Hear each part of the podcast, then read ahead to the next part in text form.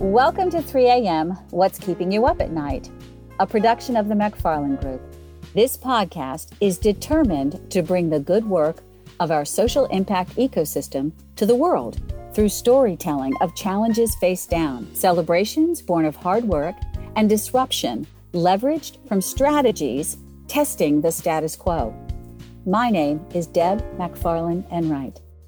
For this podcast, we continue our pivot through the pandemic series with David Bunch, retiring president and CEO of Fed Choice Federal Credit Union, headquartered just outside of Washington, D.C. Under David's leadership, their pivot centered on doing more for their clients outside of their banking business and ending the debilitating digital knowledge divide crippling many in our maturing generations. There is so much to learn. Let's jump in.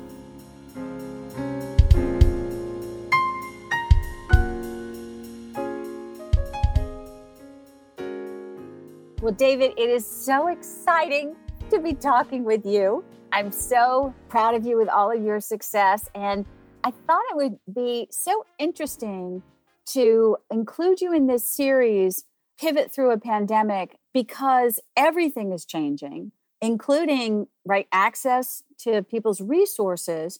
So having a credit union I thought would be super interesting and that you're the guy that's running it is really awesome considering we never knew you were going to be a banker when we were 15 or 16 although you might have i don't know maybe we can chat about that but can you just from like a 30,000 foot view would you give us a sense of the credit union kind of system and how that sets up Sure. Well, credit unions were born in the 30s during the, the depths of the Great Depression to help people, to help each other. So, as a financial cooperative, similar to any other type of cooperative, it really depends on the participation of people that join the credit union and become members as opposed to customers of banks.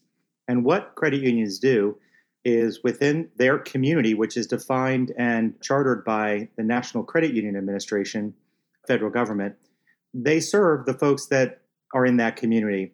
And it really depends on those folks in the community banking with the credit union and then at the same time, those members or others borrow from the credit union. And because we're not for profit, we're not taxable, the benefits are the service is better, the rates are better, both on the deposit side typically as well as on the loan side. And really the biggest part is you're part of a community. You know, you really are part of an intimately small, typically local community, which, you know, I support. Nothing against the big boys and the Bank of Americas and all those folks out there. They serve a purpose as well. They're much more global, they're much more corporate. We're kind of the old mom and pop banks, if you will, before the big banks really came along and took over the world. Oh, that's wonderful. It just gives a warm fuzzy to the financial world, right? Juxtaposed to other institutions that we know. We're about people, not about profits, but about people. That's awesome. Now that we've set this, and before we gonna go into the thinking about the pivots you guys have been through so successfully, let's talk about how we know each other. Oh boy, going back in time now. I know, right? Two kids from Arlington, Virginia, who I don't know, grew up like everybody in our generation says, like the best time ever, but with all the foibles below the surface that we're only now understanding. We go back to Washington Lee High School, and I know it's 75. I know it's not named that right now. Do the math. We just turned 40, though. I like that you're in finance and you do your numbers that way. It is. It's a miracle. Heck, my bottom line would look really good. But anyway, it's so good to reconnect with you, and it's really fun to see how folks turn out. So, before we get into that, I am really curious about why banking for you. You are a tremendous performer. You know, we did actually some singing together in the madrigals at Washington Lee. And what made you go to into banking? And then more specifically, and although I can hear it in your voice when you described the credit union model, what drove you to go into a credit union model in the finance world? You know, after, of course, we all left to go to college. You went to Vassar, I went to Virginia Tech you know, we really were still trying to figure things out, right? Finished school, but I did perform actually through college in some groups and then went on to perform for five seasons at Busch Gardens in their live entertainment area. But I moved to New York in 84 and tried to kind of figure life out up there, right? And that's a good place to figure things out. Got involved in real estate up there in the city and realized there was something of an interest there for me on the mortgage side or financing. So after three years of doing some real estate, flying with People's Express Airline, if people remember that, and also working in the club scene, I moved back to the Washington area and took a job with what was then called the Internal Revenue Federal Credit Union. Of course, everybody's familiar with the IRS in one form or another. And that's where it all started for me in 87 was joining that credit union at that time, which was just starting a mortgage operation. And I immediately identified with the personal nature of banking and what I thought banking should be like for people. And back in those days, we were really just serving the IRS and a handful of other federal agencies and providing services to their employees and families. I loved it. I loved what we were able to do to touch the lives of people every day. And because we were not dealing with commercial banking, commercial accounts, we were really working and helping people achieve their dreams and that's the way it's been you know for us over the many years and for our industry quite frankly even though we don't have as many credit unions today as we used to back when i first joined the credit union movement is what we call it. And if you really add up all the assets of the credit unions in the country and compare it to the banks if you add up every credit union we're about 7% of the size of the banks. We're really small. But in there is a great mission. And that's really what fed choice i would dare say every credit union is all about. So i'm a big proponent of credit unions for a lot of reasons, but a, among those is we're local, we're here for you. Take advantage of it if you have an opportunity to explore joining a credit union or credit unions. You can join as many as you want that you qualify for. That's wonderful, David. Let's just move right into kind of the raison d'etre for the series because I think this is so exciting to talk about how an institution that is about their members, caring for their members, how did you confound COVID over the last 18 months? You know, like all of us, when we first dealt with COVID, we all thought it would be a few weeks, you know, that, oh, this will all blow past us and we'll be back to work and things will return to normal within two, three, four weeks. And little did we know, a year plus, we're still not back to normal. And I don't think we honestly ever will because the world changed all of our lives changed quite radically in, in the past year, year plus. So we had to deal with that reality, like everybody, both at home, with your families, with your kids, and, and also in your work environment. So for us, of course, being a financial institution, what's very important for most everybody is their money, making sure they can access their money, that their money is safe and secure. And for a lot of our members that we're using online banking, we're using mobile banking, comfortable with using ATMs and credit cards, that pivot wasn't so difficult because they were accustomed to already banking with us, in essence, remotely without having the need to go into a branch.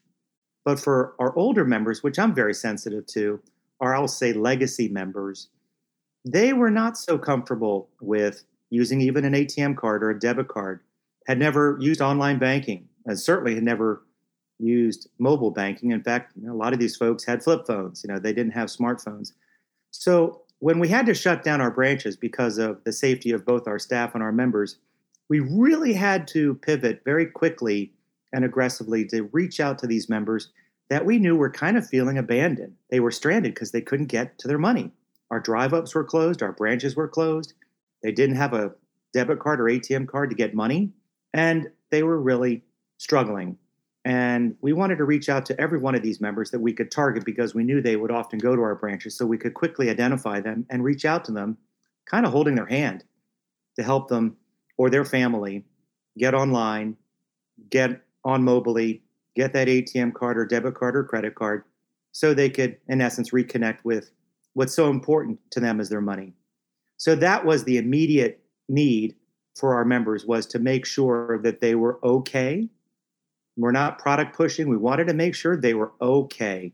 And we reached out to them and just checked in on them to make sure that they were not only healthy and safe, but they were stable financially. And if there was anything we could do to help them, we were there to do so. That was really our critical pivot initially. With our staff, we had to be very sensitive and aware of their struggles. You know, all of a sudden having to uh, get them to work from home sometimes in the center of the house, you know, in the kitchen table, which can be crazy with other kids running around and all the distractions. How are you going to be able to work from a kitchen table? Being sensitive to that, getting the equipment set up in their homes, and more importantly, to feel part of a community. Because, you know, when you work together every day and then all of a sudden you don't, and that period of time goes from a week to a month to a year, it's so, so important to keep your staff engaged, to keep supporting each other. We did things, you know, for staff such as just giving them a lunch, you know, a surprise knock on the door and a lunch or a gift card. Things to say, hey, hang in there, we're in this together. We will make it through this together. Basically, to retain that sense of community in very different ways from when we all used to go to our branches or to our headquarters building. So, those were the immediate things that we did. And I think we did well in the sense that we had to think of very creative ways to recognize effort, to support each other on every level, including emotionally. Just being there, a sounding ear, empathetic voice to make sure that you were not alone, even though you were working from home, and all of those challenges, that we were here to support each other and our members. So that was the uh, challenge that we were up to, and I think we came through it. Yes, we had a BCP, a business continuity plan. We activated that in the weeks prior to having to close our branches. We created a four phase plan to kind of work through the pandemic. We had hiccups, as you would naturally think with any plan. Even the best laid plans don't always go as planned. But as long as you remain agile, you can work through these challenges that we've all faced, again, both at home and in our work environment. But a year later, we just opened our headquarters branch this past Friday for members to walk in and do their transactions. We've had the drive ups available since last June, and we're contemplating what to do with our federal building branches because, quite frankly, the federal building branches are basically ghost town. Most federal employees are being asked to stay at home unless they're critical, at least through September. So we're not exactly sure what we're going to do with our federal building branches quite yet, but we're working through that. So it sounds, David, like the, the thread through the pivot was about care, right? So care for the members. Care and communication. Mm. Care and communication. You cannot over communicate in an emergency. You just can't. You've got to be available. You've got to be listening.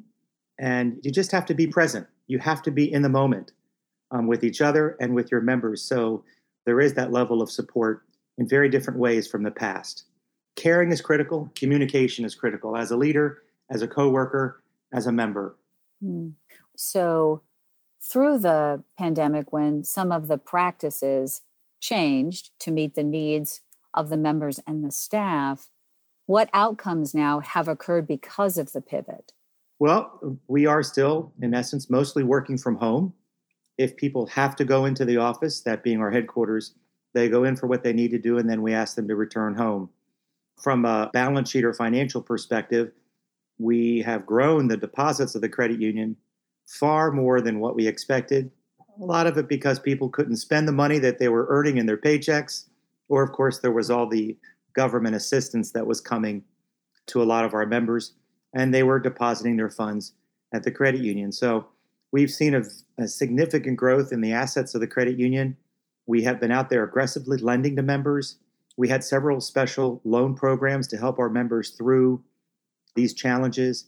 We waived fees so members wouldn't have to worry about the fees. We deferred loan payments because we said to everybody, what's most important is to keep a roof over your head and to keep food on the table and to remain safe and healthy.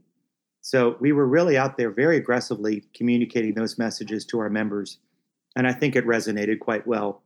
I can't speak for the banking sector if they were doing the same. Of course, there was some federal regulations that required banks and financial institutions to do forbearances, to suspend evictions and foreclosures and car repossessions. And that is more on a local level now as far as what credit unions and banks are allowed to do. But for us, the outcome was the members are okay. The members that have been stressed financially and otherwise, we've been there for them. We still are there for them because we are far from out of the woods. And we want to stand by them to make sure that as life returns to a new normal, that their lives are secure and they're safe. What do you think that new normal is going to look like? Boy, I wish I had a crystal ball to answer that question. I think it's, you know, it's evolving in the household. You know, I think it's unique to each household what what the new normal look like and of course, where those folks work if if those employers are going to require them to come back into an office setting. I don't really know. I know the banking sector was already changing radically with a lot of uh, what we call fintech, financial technology companies coming into play, like Chime, Upgrade, Lending Tree. A lot of these folks are coming out of uh, Silicon Valley, and they really are, in many ways, upending the financial services landscape. And I think they're going to continue to be a big player in this space. So I can speak for Fed Choice that we are pivoting into a very digital first type of environment. So we're not depending upon having branches for member engagement, for opening member accounts. It is going to be much more fintech like. We were moving in that direction, Debbie, anyway, before the pandemic, but this accelerated that transition pretty radically because of what we were all forced to enter into when pretty much retail banking closed, as did much of retail. So for us, it's going to be much more fintech like. We'll be building partnerships with some of these fintech firms that some people might be familiar with and continue to provide value, provide convenience.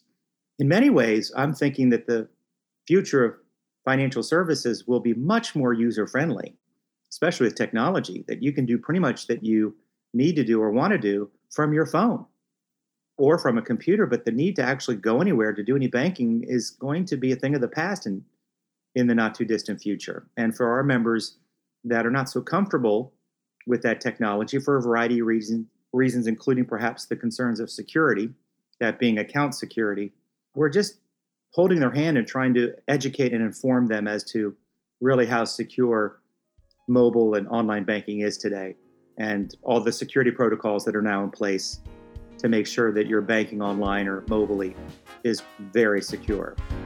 We'll take a short break and be back with David Bunch. The McFarland Group works with nonprofit social impact organizations who are determined to serve more. We help leadership meet their intended outcomes, expand their portfolio of services, and provide greater impact to those they serve. Our process brings clarity, confidence, and control to their work. Clarity by working with the organization to achieve meaningful results, confidence in themselves and their team to implement their strategy, and control to take high value actions to achieve their intended results. Let's connect to see how we can walk alongside you to develop a strategy for you and your organization for greater impact to serve more. Contact us at www.themcfarlandgroup.com. And now, back to our conversation.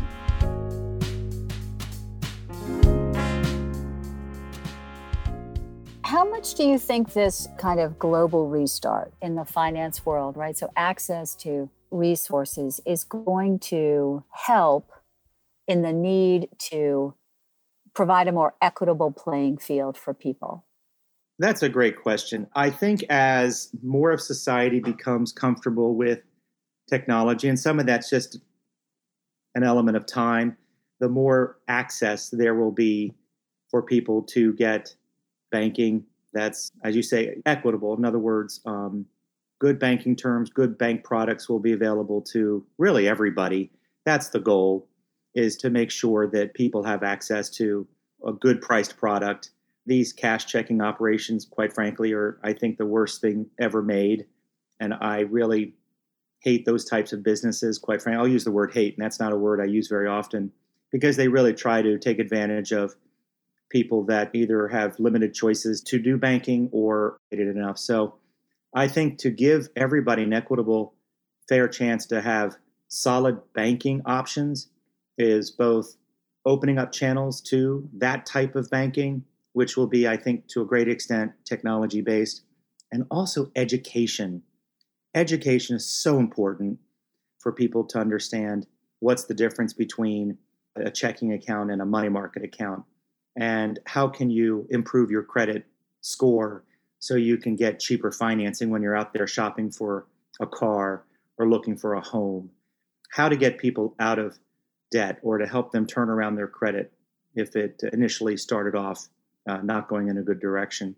Education is critical. And there's a lot of it out there. There's a lot of information out there. but we can do a better job as a society to educate and give people a chance, a fair, equitable chance to have a firm financial future. Yes, I also think the digitization of finances does allow, it takes time, but will allow developing countries to be more in the conversation and not feel as though they might be in the, if we were to say that the, you know, there's kind of rungs in the circle of that conversation that they feel they're kind of on the outside of it, waiting for access, and that they can now be part of the conversation. And I think building the new normal so that the world is welcome together, I think is extremely important. I think this digitization can allow for that. Mm-hmm. David, what did you learn about your team as they faced what truly was unexpected, as well as this lingering i mean adam grant calls it languishing but this sense of when is it going to end and then is it going to end and then what's it going to look like when it ends and how that's going to impact both professional and personal lives. What did you learn about your team? That resiliency is amazing. Human resiliency is strong. The determination that at least our team had to stick together through fear.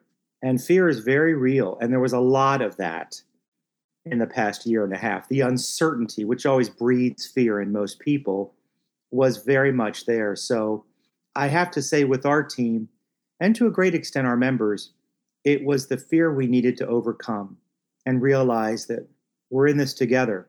We will come through this together. We don't exactly know what that future will hold, but we know that we'll be through it together.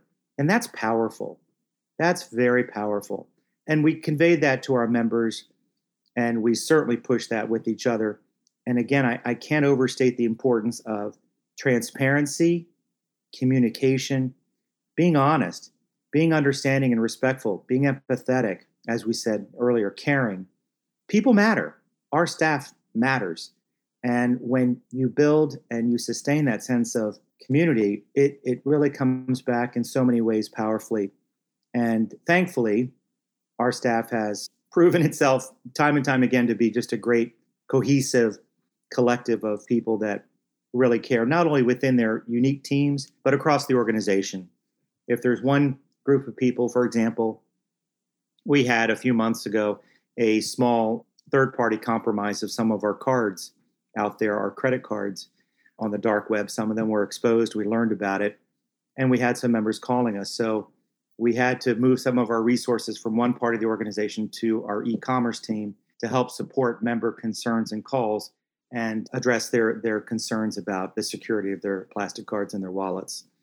So I think the short answer is caring and being there for each other through thick and thin, being committed to each other, being transparent, you know, being honest with each other, saying, I get it. We all have some fears and concerns here. And it's important that we are aware of it, that we acknowledge it, and we work through it, talk through it together.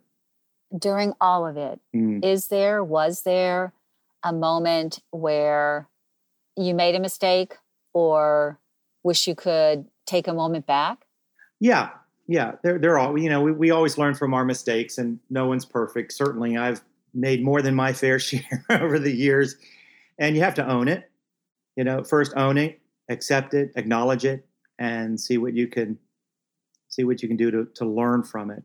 For us, it was trying to balance the needs of the members with the needs of the staff, and we clearly did not always have agreement on how to handle that balance uh, within the executive leadership group.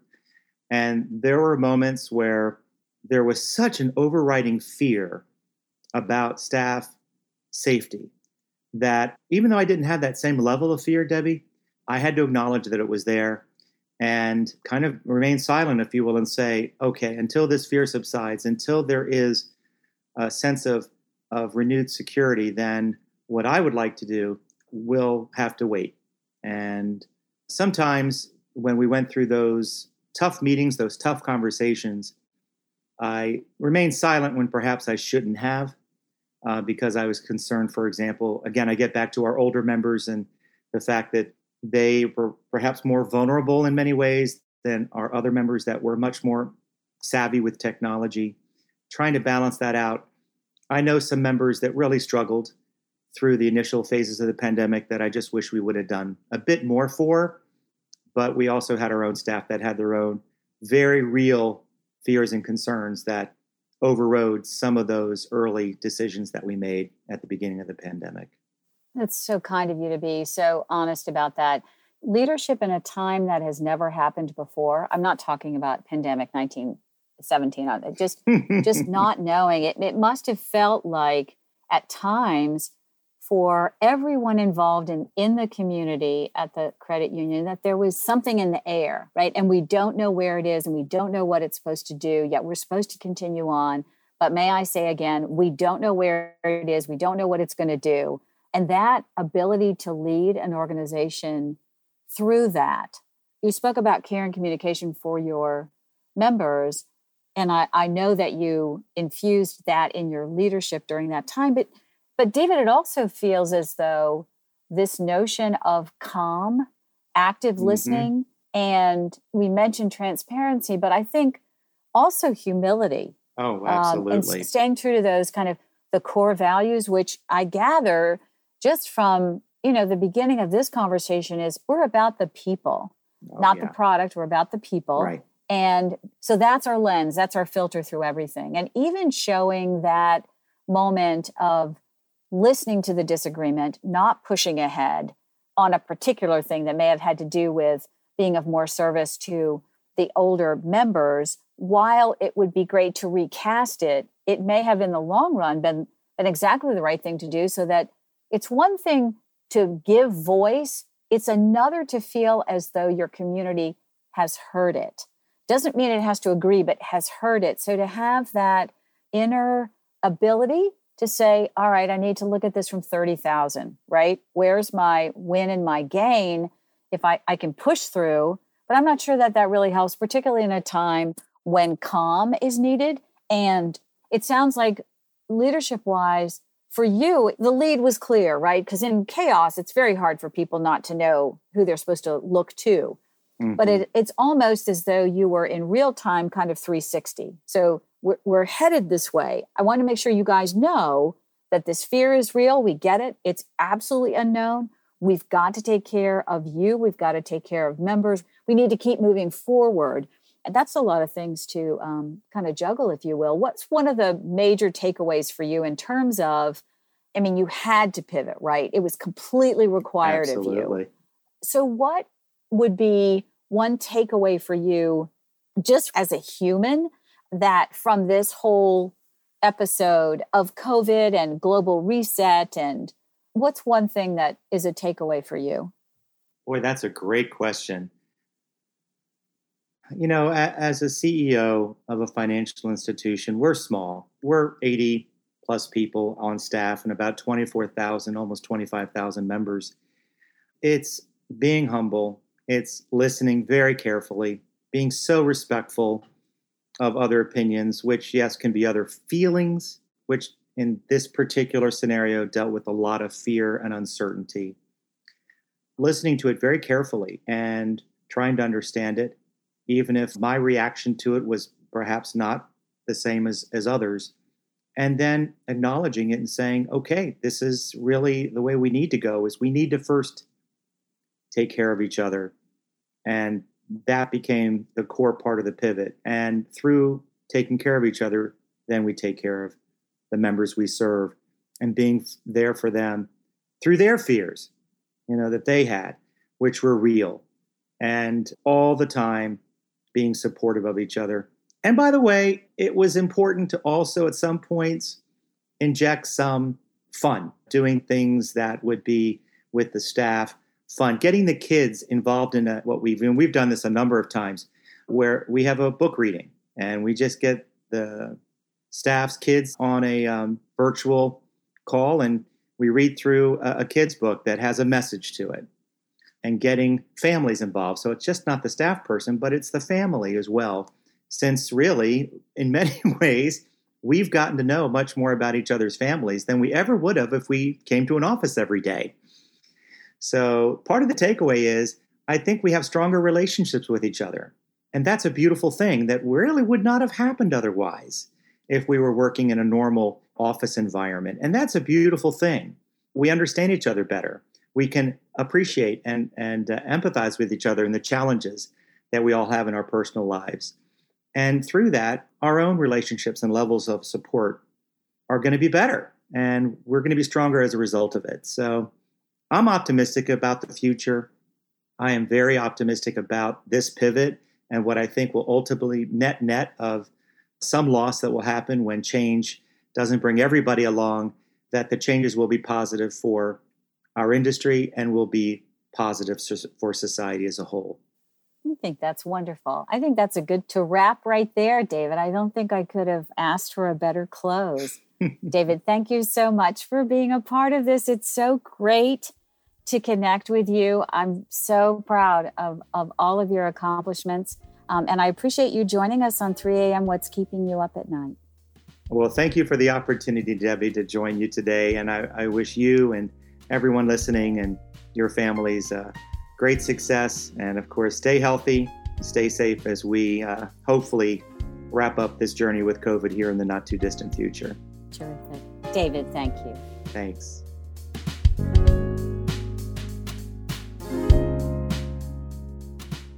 Our 3 a.m. What's Keeping You Up at Night series, Pivot Through the Pandemic, continues to press upon us that our focus on those we serve is paramount to successfully moving through the challenges brought on by COVID. Our response to our constituents provides new ways to think about the delivery of our mission and can, in fact, cause us to consider fresh opportunities to do and serve more. I am grateful to David Bunch, one of my favorite buds from W&L High School in Arlington, Virginia, for sharing with us today that to simply care fully about those you serve can get you and your organization through a once in a lifetime challenge and come out stronger for all of it. And my thanks to all of you. The 3 a.m. podcast continues our series next month. The McFarland Group produces the podcast, and Relationary Marketing brings their outstanding production talent to every single episode, and we are grateful to them. The McFarland Group exists to support those who are determined to disrupt the status quo to make the world better. Let us know how we can support you change the lives of those you serve. Until next time.